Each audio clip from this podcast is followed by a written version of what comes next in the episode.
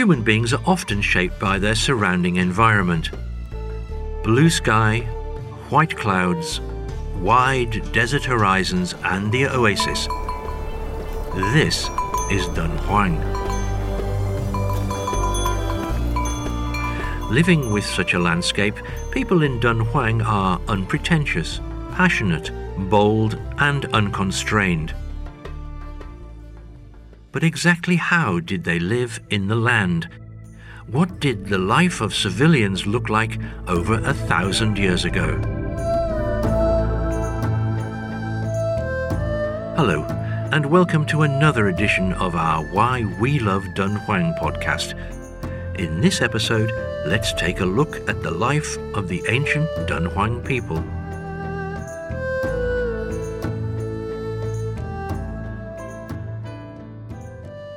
Actually, researchers have uncovered some amazing findings. We've already talked about the mystery of the library cave and how it amazed explorers around the world following its discovery. Dating from the late 4th to the early 11th century, the Dunhuang manuscripts discovered in the cave include works of history, literature, religion, science, and folk arts. It also contains many secular documents that offer us an important glimpse into the ancient civilian life of Dunhuang. Do you know, for example, how long it took to process a land dispute in ancient Dunhuang? A document which is kept in the National Library of France today has recorded a land dispute in Dunhuang in 945. Widow Ah Long was the wife of a wealthy landowner. She was reduced to near poverty following the death of her husband and son, and a piece of land that belonged to her was seized by a relative. In order to take back the land, she filed a lawsuit. Because the lawsuit was filed by an elderly, poor lady, it drew the attention of Dunhuang's then chief administrator, who decided to personally hear and rule on the case. Following an investigation, Ah Long won her legal rights over the land. What we can tell from the remaining document is that litigation was launched for free in Dunhuang at the time. Moreover, from its registration to the final ruling, the whole process of Ah Long's lawsuit took just five days. Just five days. Think about how much we are able to do nowadays with just five days. Hmm, not much. The availability and efficiency of legal measures tells us a lot about social justice and its correlation with the local economic activities in Dunhuang at the time. Other than legal cases, Dunhuang documents have also recorded many other aspects of civilian life.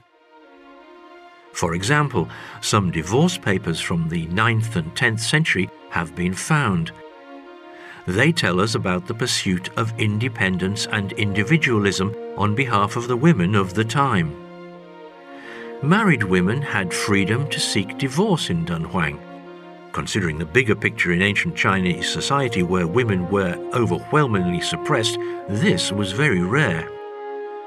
At least we know that in the case of ancient Dunhuang, perhaps under the influence of Buddhism, local society attached importance to real happiness in a marriage and respected women's rights.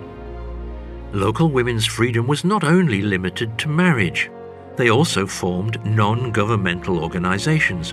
In fact, these so called women's clubs may be the earliest form of women's association in China. Private clubs were commonly seen in ancient China. There were basically two types.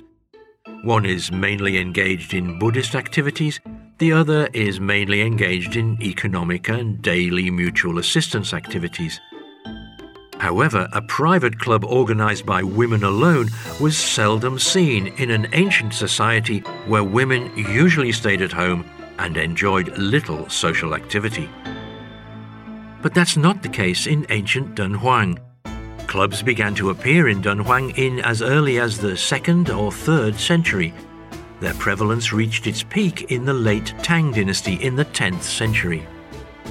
These social groups consisted of a dozen or dozens of members. Some of them formed based on family or patriarchal bonds. Some were based on industries and professions. Some came into being based on gender. Women's clubs provided women with a space outside their family life. Like many local women, Ah Long, the widow we mentioned earlier, was a member of a women's club which met regularly in a small building in the nunnery. They paid tribute to Buddha by reciting and chanting Buddhist scriptures. To become a club member, a woman needed to sign her name and register. The club advocated equality and mutual respect among members. Club members also collectively took part in praying activities. They prayed for their country and loved ones. After they finished praying, they entertained themselves by playing games and drinking wine. The financial cost of the activity was shared by all the members. To a certain extent, women in ancient Dunhuang began to rid themselves of the imprisonment of their families. They had achieved social networking and also enjoyed some economic freedom.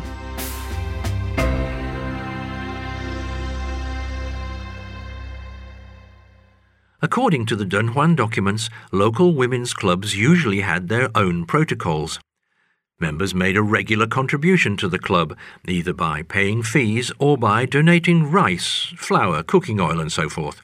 Most club members sought to obtain a better fate by giving donations to a nunnery and by taking the five vows, which include no killing, no stealing, no lying, no intoxication, and no sexual misconduct. In exchange, each club member was guaranteed funeral expenses from the club's collective assets. During the funeral of a club member, other members prayed for her, hoping she would enter the Buddhist paradise. Death is also an eternal topic for human beings.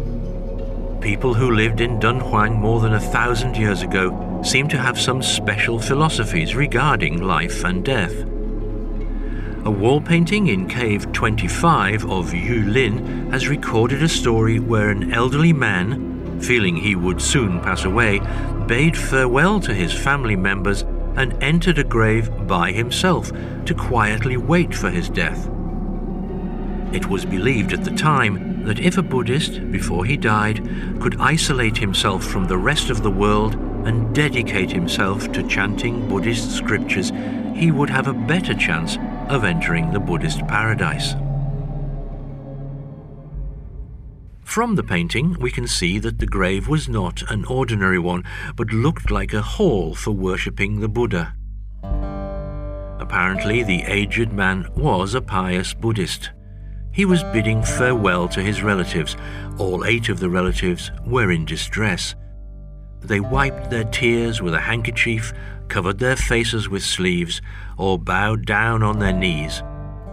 But there were also some people dancing in the scene to congratulate him on a possible ascent to the Buddhist paradise. The man himself was wearing a white robe and appeared very calm the painting showed how Buddhism had influenced social life and local people's perception about life and death at the time. Dunhuang is a historical legend in many ways. The murals inside the caves and documents found in the library cave have recorded numerous stories of ordinary people, including their happiness, their struggles, and how they bade farewell to the secular world we will share these stories in our future episodes.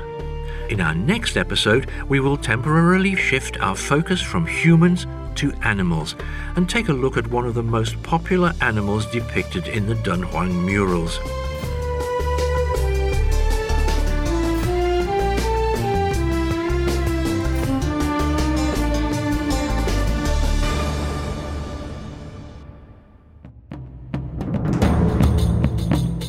Special thanks go out to the Dunhuang Academy and Sanlian Zhongdu for contributing to the content of this podcast.